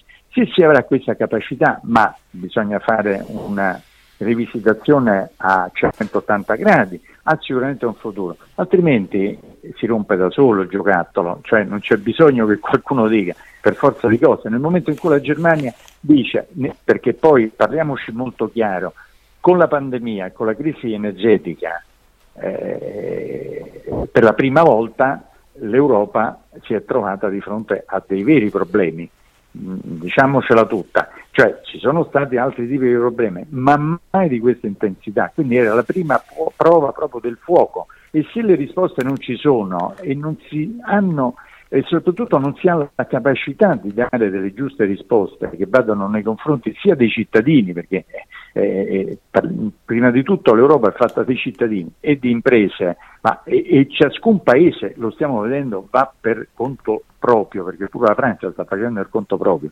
Allora scusate, ma mh, esiste solo per dare rimbrotti ai paesi come l'Italia? Ecco, questa è la mia, la mia, domanda che credo che sia nei pensieri un po' di tutti. Quindi o hanno la capacità di cambiare, ma veramente in maniera radicale, non per finta, in modo cosmetico, ma veramente, allora può avere un futuro. Ma altrimenti ognuno per sé, Dio per tutti, insomma, ecco, si certo. fascia da solo. Ecco. E non per colpa nostra. Eh, la cosa divertente, anzi tragica, è che poi si sta sfasciando non per i sovranisti, ma per chi ha contrastato i sovranisti che all'atto pratico si sono eh, rivelati essere i veri sovranisti. Cioè oggi come oggi il vero sovranista si chiama Germania, il vero sovranista si chiama Francia. Certo. perché si stanno facendo i fatti loro. Ma io dico fanno bene perché se l'Europa non dà delle risposte, quello che non facciamo bene siamo noi che stiamo ancora aspettando delle risposte che non arriveranno. Facciamo esattamente come fanno loro. Eh, cioè, qui si sono rotti gli schemi. parliamoci chiaro, si sono rotti gli schemi e noi dobbiamo fare gli interessi dei cittadini italiani e delle imprese italiane, esattamente come lo fanno loro, né più e né meno. Ecco, altrimenti se stiamo a aspettare che ci danno delle risposte da Bruxelles o da Strasburgo, noi moriamo. L'hanno capito i tedeschi, l'hanno capito i francesi, ma lo sapevano da sempre, e si sono regolati di conseguenza. Sicuramente, professore, però a questo punto io prendo atto anche di quello che riferivano i giornali ieri, cioè la nascita di questa sorta di Europa di Serie B, questo concerto di nazioni che è stato patrocinato da Emmanuel Macron, il presidente francese, eh, gruppo di nazioni al, qua- al, quale peraltro si è associata pure l'Inghilterra, che voglio dire se n'era pur sempre andata con la Brexit.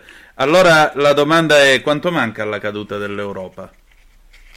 Ma se continua così di fatto già lo è, perché quando non riesce a dare le risposte a, a, a, alle effettive esigenze degli stati e dei cittadini, eh, di fatto eh, già si è condannata da sola, cioè ha un motivo di esistere, ha un motivo di poter avere il suo ruolo se dà giustamente delle risposte. Guardi, glielo dico senza problemi, se l'Europa, intesa come Unione Europea, avesse sempre dato delle risposte pronte, delle risposte efficaci, delle risposte soprattutto eh, vicino ai cittadini e alle imprese. Ma io andrei in giro con la maglietta azzurra con le stelline, eh, guai per carità, perché? Perché ha dato delle giuste risposte. Ma mi sembra che queste risposte non ci sono mai state.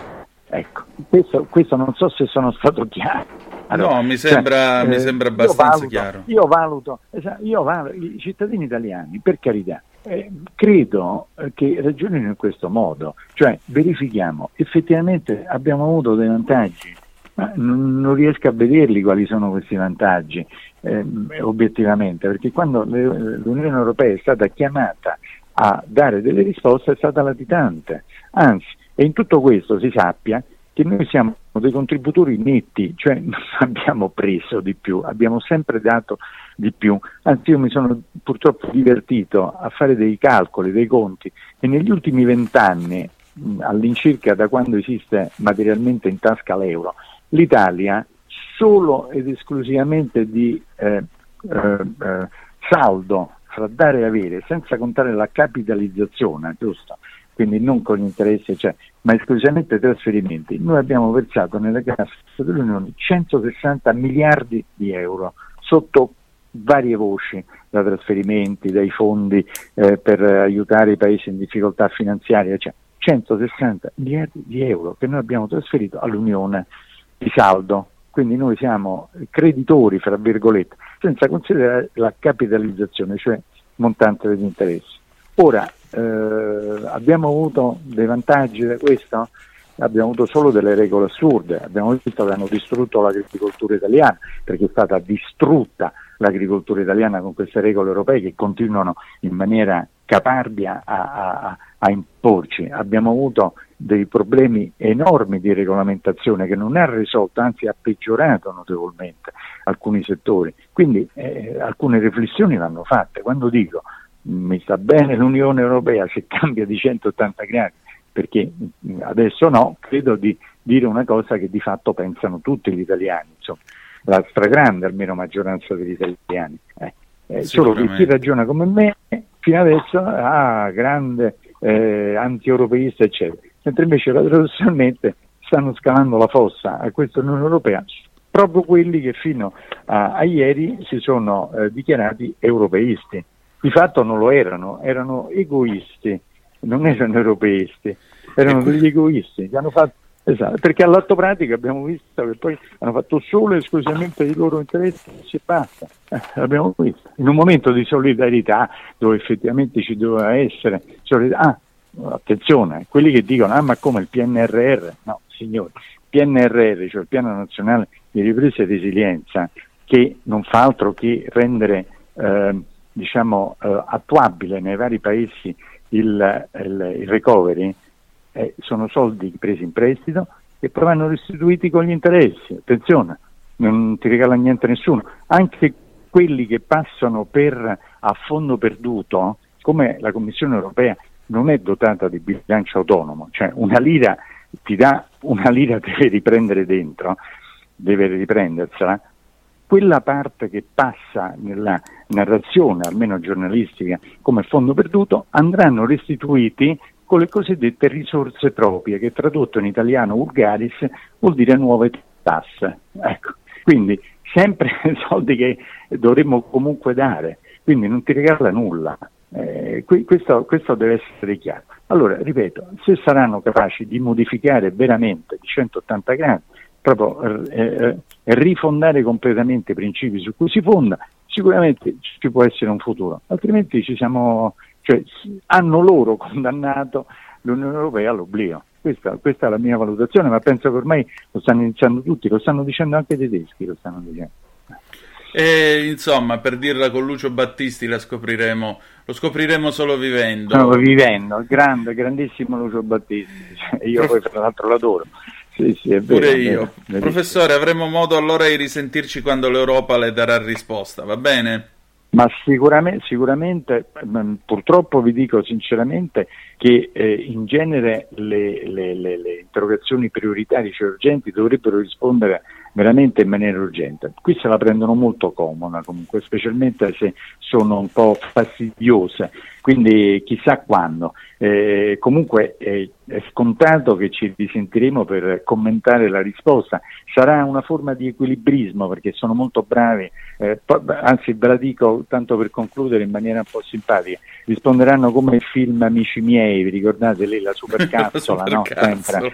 Sì. Sì, sì, di Amici miei, in genere rispondono così perché fanno i preamboli, perché qua c'è, poi alla fine uno dice ma che cosa hanno detto questi? Non hanno detto niente.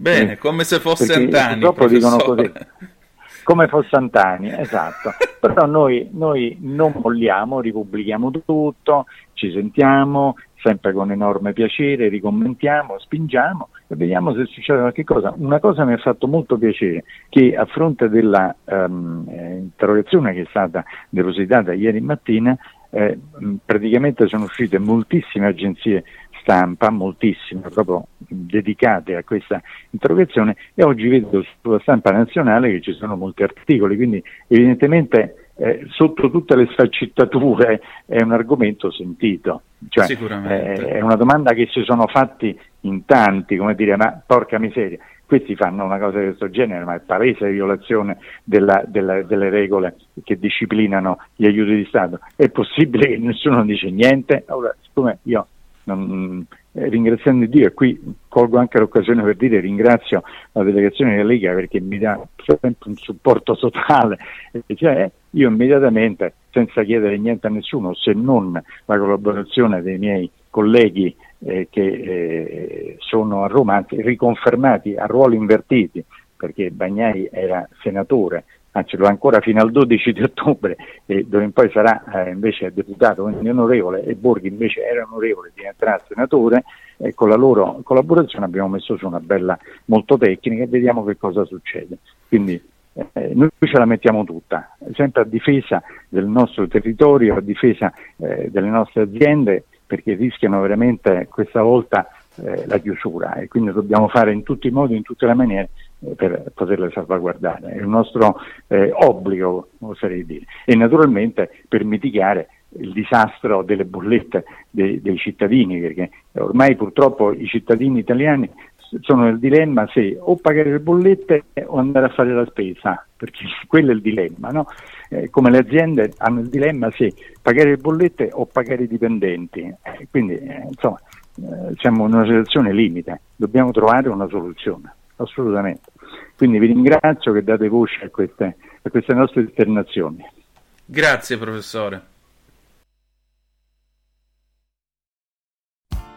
Tutte le domeniche, dalle 8 alle 10, la rassegna stampa del giorno e alcuni dei fatti principali della settimana che si è appena conclusa, con ospiti e telefonate in diretta. La domenica mattina non perdere contatto con la realtà su Radio Libertà, senza filtri né censure.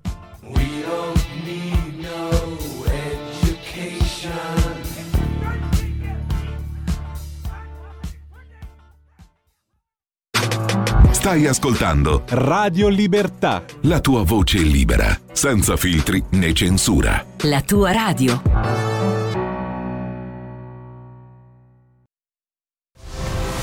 C'è un equilibrio tra tutte le cose. Luce e ombra. Bene e male. Non ci saranno più regole. Il popolo si sta sollevando. Se quell'equilibrio viene turbato, l'universo lo corregge. Ogni sabato, ore 16. Ogni domenica, ore 14. Il grande cinema. Movie Time. Con Vincent. Il mondo ha di nuovo bisogno di te, della tua magia. L'intrattenimento, l'azione, l'avventura. Movie Time, la magia del cinema. Dentro l'ignoto.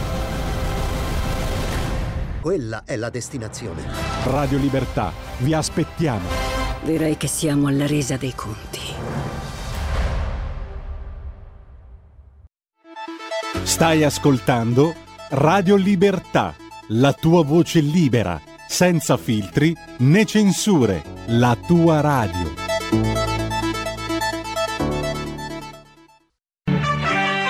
Cose dell'altro mondo, la rassegna stampa estera di Zoom. E la linea torna subito ad Antonino Danna.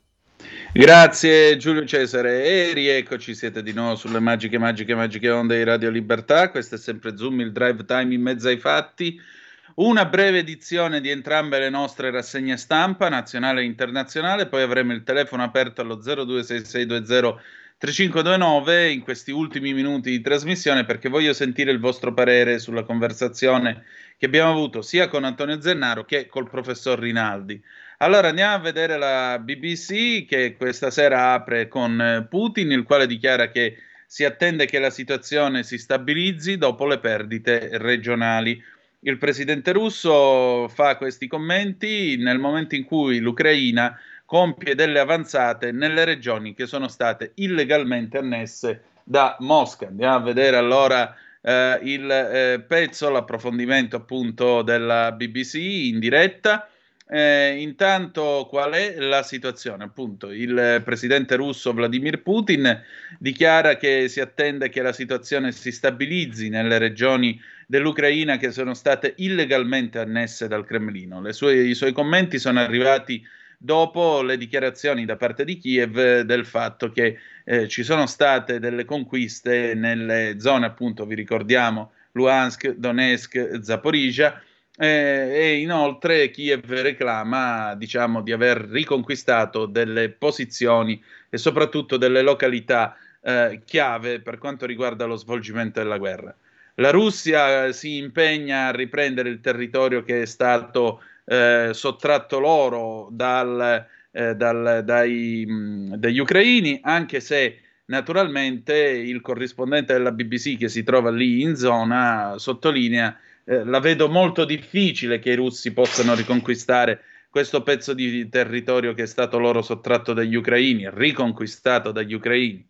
Nel frattempo l'OPEC, che come sapete è il cartello che si occupa del petrolio per una serie di paesi eh, arabi e medio orientali, inoltre c'è anche il Venezuela dentro, l'OPEC sta tagliando la, eh, provu- la produzione in una mossa che molto probabilmente aumenterà gli incassi dei russi. Nel frattempo l'Unione Europea, già che c'è, ha firmato l'ottavo pacchetto, ha approvato l'ottavo pacchetto di sanzioni contro la Russia.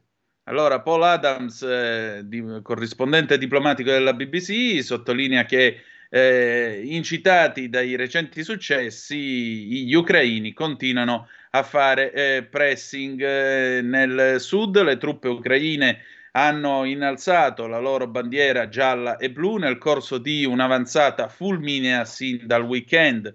E nel nord-est, invece, il capo della regione del Luhansk ancora in mano all'Ucraina, ha detto alla BBC che sei villaggi sono stati riconquistati da ieri sera. Il presidente Zelensky che ha parlato al popolo, questa è un'altra chance per poter testimoniare la sua performance come capo eh, dell'esercito e soprattutto del suo esercito in alcune zone. La Russia, la Russia dichiara che tutto il terreno perso sarà riguadagnato parlando ai, ai, professori nel corso di una videochiamata dal Cremlino, Vladimir Putin ha detto che la situazione si stabilizzerà, ma il presidente del comitato di difesa della Camera Bassa del Parlamento, la Duma appunto russa, ha detto ai media di Stato che la Russia ha bisogno di smettere di mentire su quello che sta eh, succedendo sul campo di battaglia. La nostra gente non è stupida. La Russia continua naturalmente a rispondere colpo su colpo dove può. Qui a Zaporizhia, da dove parla appunto il eh, collega Paul Adams, qui, da Zaporizhia, le, mh, mm, qui a Zaporizhia le forze di difesa aerea ucraina hanno eh, intercettato un missile balistico questa mattina, invece nella cittadina di Bila Tserkva, a sud-ovest di Kiev, eh, dei, droni, dei, don, dei droni kamikaze che sono di origine iraniana sono stati utilizzati per attaccare quello che le fonti locali hanno indicato essere un, un, un deposito militare, lasciando quindi eh, eh gli edifici in fiamme e ferendo una persona. La Russia ha usato i cosiddetti droni kamikaze eh, già in passato, ma mai così in profondità all'interno dell'Ucraina. A proposito dei tagli dei paesi produttori dell'OPEC, Biden si è detto, eh, si è detto dispiaciuto e in particolare il National Security Advisor Jake Sullivan ha detto che la mossa da parte dell'OPEC è stata una decisione eh, alquanto miope che eh, naturalmente colpirà i paesi che eh, al momento stanno cercando di riprendersi da un'inflazione sempre più crescente. Il, segretario, il segretario di Stato Anthony Blinken ha detto che gli Stati Uniti hanno reso chiaro il loro punto di vista nei confronti dei membri del cartello del petrolio. Inoltre, alcuni senatori eh, anziani dicono che eh, questa mossa ha mostrato che gli Stati Uniti devono lavorare ulteriormente per raggiungere l'indipendenza energetica il repubblicano Bill Cassidy ha detto che il fatto che Biden non sia riuscito ad aumentare la produzione di energia made in USA ha lasciato il paese estremamente, disperatamente vulnerabile rispetto alla mossa dell'OPEC. Prima che venisse confermato il taglio, il senatore Chris Murphy, un, uh, un alleato molto stretto di Biden, ha detto che eh, questa decisione, peraltro attesa, mostrava fosse tempo per una completa rivalutazione dell'alleanza degli Stati Uniti con l'Arabia Saudita. Il paese, infatti, è stato membro, stato guida del cartello. Per cui immaginate qua che giochino che sta per venire fuori. Qua davvero finisce come nel 73 e anche peggio. A proposito della guerra in, Ucra- in, Ucraina, la Russia ha anche avvertito gli Stati Uniti d'America, lo sapete, di un rischio di scontri diretti, in particolare l'ambasciatore, del, l'ambasciatore russo Stati Uniti, negli Stati Uniti d'America, Anatoly Antonov, ha detto che c'è eh, una eh, minaccia immediata, il fatto che eh, Washington abbia inviato ulteriori aiuti militari all'Ucraina e questo aumenta il pericolo di uno scontro diretto a livello militare. In particolare eh, l'ambasciatore appunto russo negli Stati Uniti d'America ha descritto gli Stati Uniti d'America come partecipante al conflitto in Ucraina. Poco prima infatti Biden aveva annunciato qualcosa come 625 milioni di dollari, circa 620 milioni di euro di aiuti militari all'Ucraina. Queste armi avanzate di origine americana dovrebbero aiutare appunto, si ritiene che possano aiutare l'Ucraina a, ehm, a diciamo così, a dare eh, un colpo importante contro le forze d'occupazione russa. Le truppe ucraine hanno fatto avanz- de- de- un'avanzata significativa nella zona del nord-est e nel sud del paese nelle ultime settimane. Eh, l'ultimo materiale americano che è stato inviato include anche quattro dei sistemi lanciarazzi multipli HIMARS che sono di alta precisione. In tutto, al momento, Washington ha dato qualcosa come 17 miliardi di dollari in aiuti militari nei confronti di Kiev sin da quando Vladimir Putin appunto ha ordinato l'invasione dell'Ucraina il 24 febbraio scorso. E adesso il paese della sera. Il paese della sera, la rassegna stampa italiana di Zoom. Oh, andiamo a vedere allora che cosa succede questa sera in Italia. Ecco qua che si aggiorna sul più bello la pagina dell'ANSA, ma non vi preoccupate, la recuperiamo subito. Alta tensione sul PNRR, Draghi, obiettivi raggiunti, la Meloni, ritardi evidenti. L'UE non darebbe i soldi, ha detto il Presidente del Consiglio nella sua relazione sul PNRR durante la cabina di regia. Meloni, ritardi evidenti. Nel primo semestre del 2022 l'Italia ha raggiunto tutti gli obiettivi del PNRR, come ha accertato la Commissione. Il nostro Paese potrà ricevere altri 21 miliardi di euro dopo i 45,9 ricevuti negli scorsi mesi. La leader di Fratelli d'Italia, Giorgia Meloni, nomi di livello sono io che ci metto la faccia. Conclusa a Roma la riunione dell'esecutivo nazionale di Fratelli d'Italia, Rampelli non mi risulta un veto su Salvini agli interni. Lollobrigida, la lista della Lega non è stata discussa nell'esecutivo. Andiamo giù verso due tipi di tetto per il gas, falle al Nord Stream provocate. La Commissione europea sta lavorando su due tipi di tetto al prezzo del gas. Il Presidente del Consiglio europeo Michel chiede di creare subito una vera unione dell'energia. Spiegel, le falle al Nord Stream provocate da uno Stato, via libera dell'UE a nuove sanzioni, c'è il price cap al petrolio. Infine una notizia positiva, dai, almeno questa, Eni ripresi i flussi di gas dalla Russia all'Italia.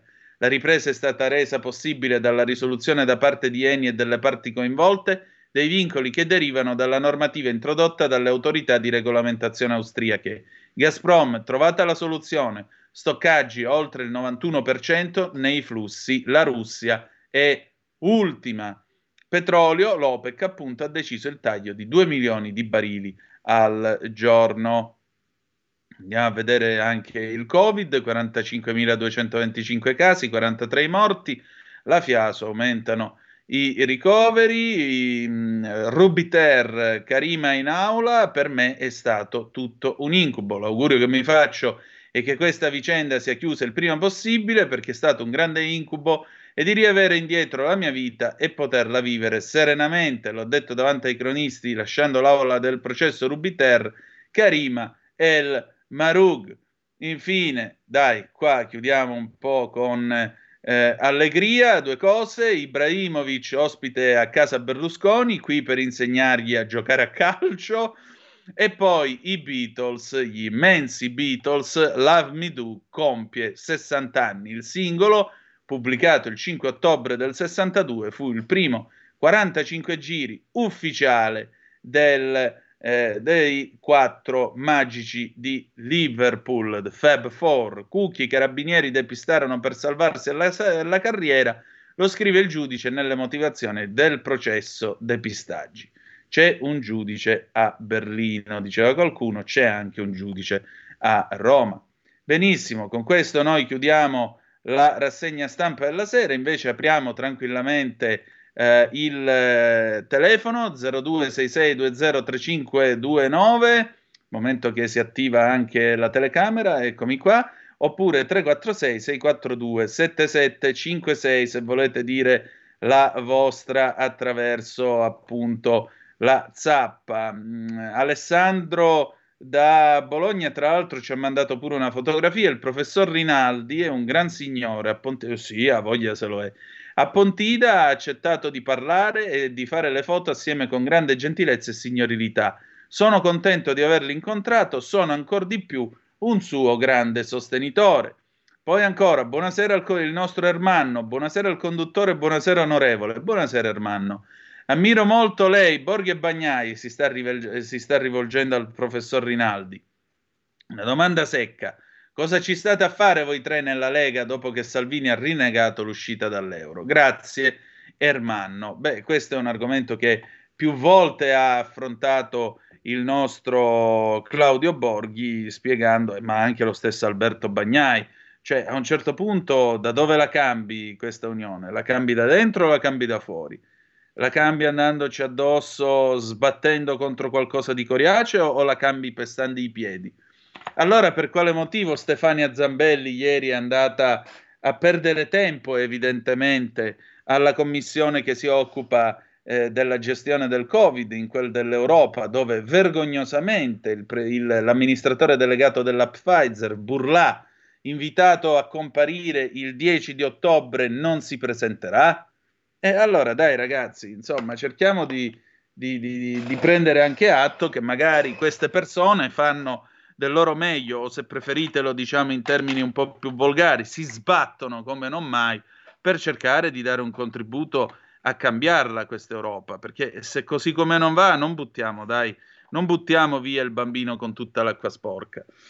Allora, allora, eh, 0266203529, abbiamo ancora tempo per eventuali vostre telefonate. È stata una lunga conversazione, tra l'altro, col professor Rinaldi, una conversazione che io credo sia interessante perché ancora una volta viene fuori l'idea che qui ci sono figli e figliastri in questa Europa e questo va cambiato. Va cambiato e proprio per questo l'Italia ha bisogno di un governo che vada a pestare pesantemente i pugni sul tavolo in quel di Bruxelles. A maggior ragione l'Italia non può e non deve ritirarsi. L'Italia a maggior ragione deve alzare la voce e dire ragazzi, noi qui non ci stiamo perché non vedo per quale motivo nel caso in cui questi qui ti tirano fuori 200 miliardi di euro di assistenza alle aziende, questo e quest'altro, beh, 200 miliardi di euro di assistenza alle aziende vanno benissimo se li fa la Germania, non sono aiuti di Stato.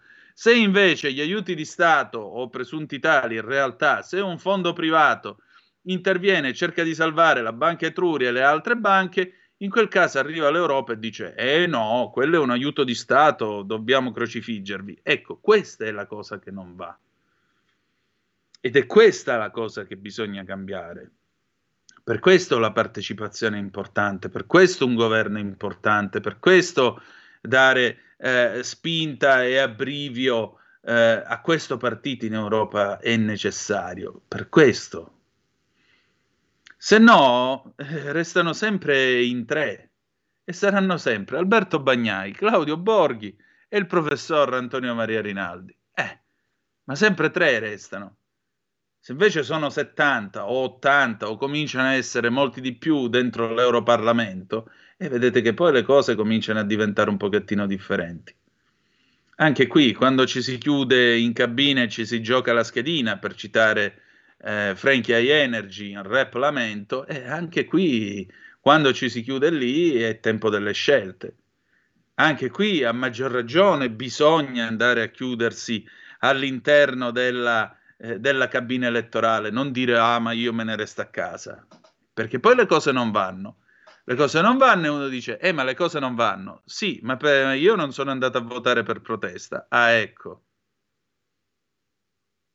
Vedete, è tutto che si tiene, è tutto che si tiene, è tutto un complesso di cose, canterebbe probabilmente, eh, come si dice, Paolo Conte. Ma è proprio così, è proprio così. E allora, e allora, io vedo anche dei commenti che sono stati postati sulla nostra pagina Facebook. Voglio salutare gli amici. Giovanni Di Quarto, Forza Lega. Ciao Giovanni.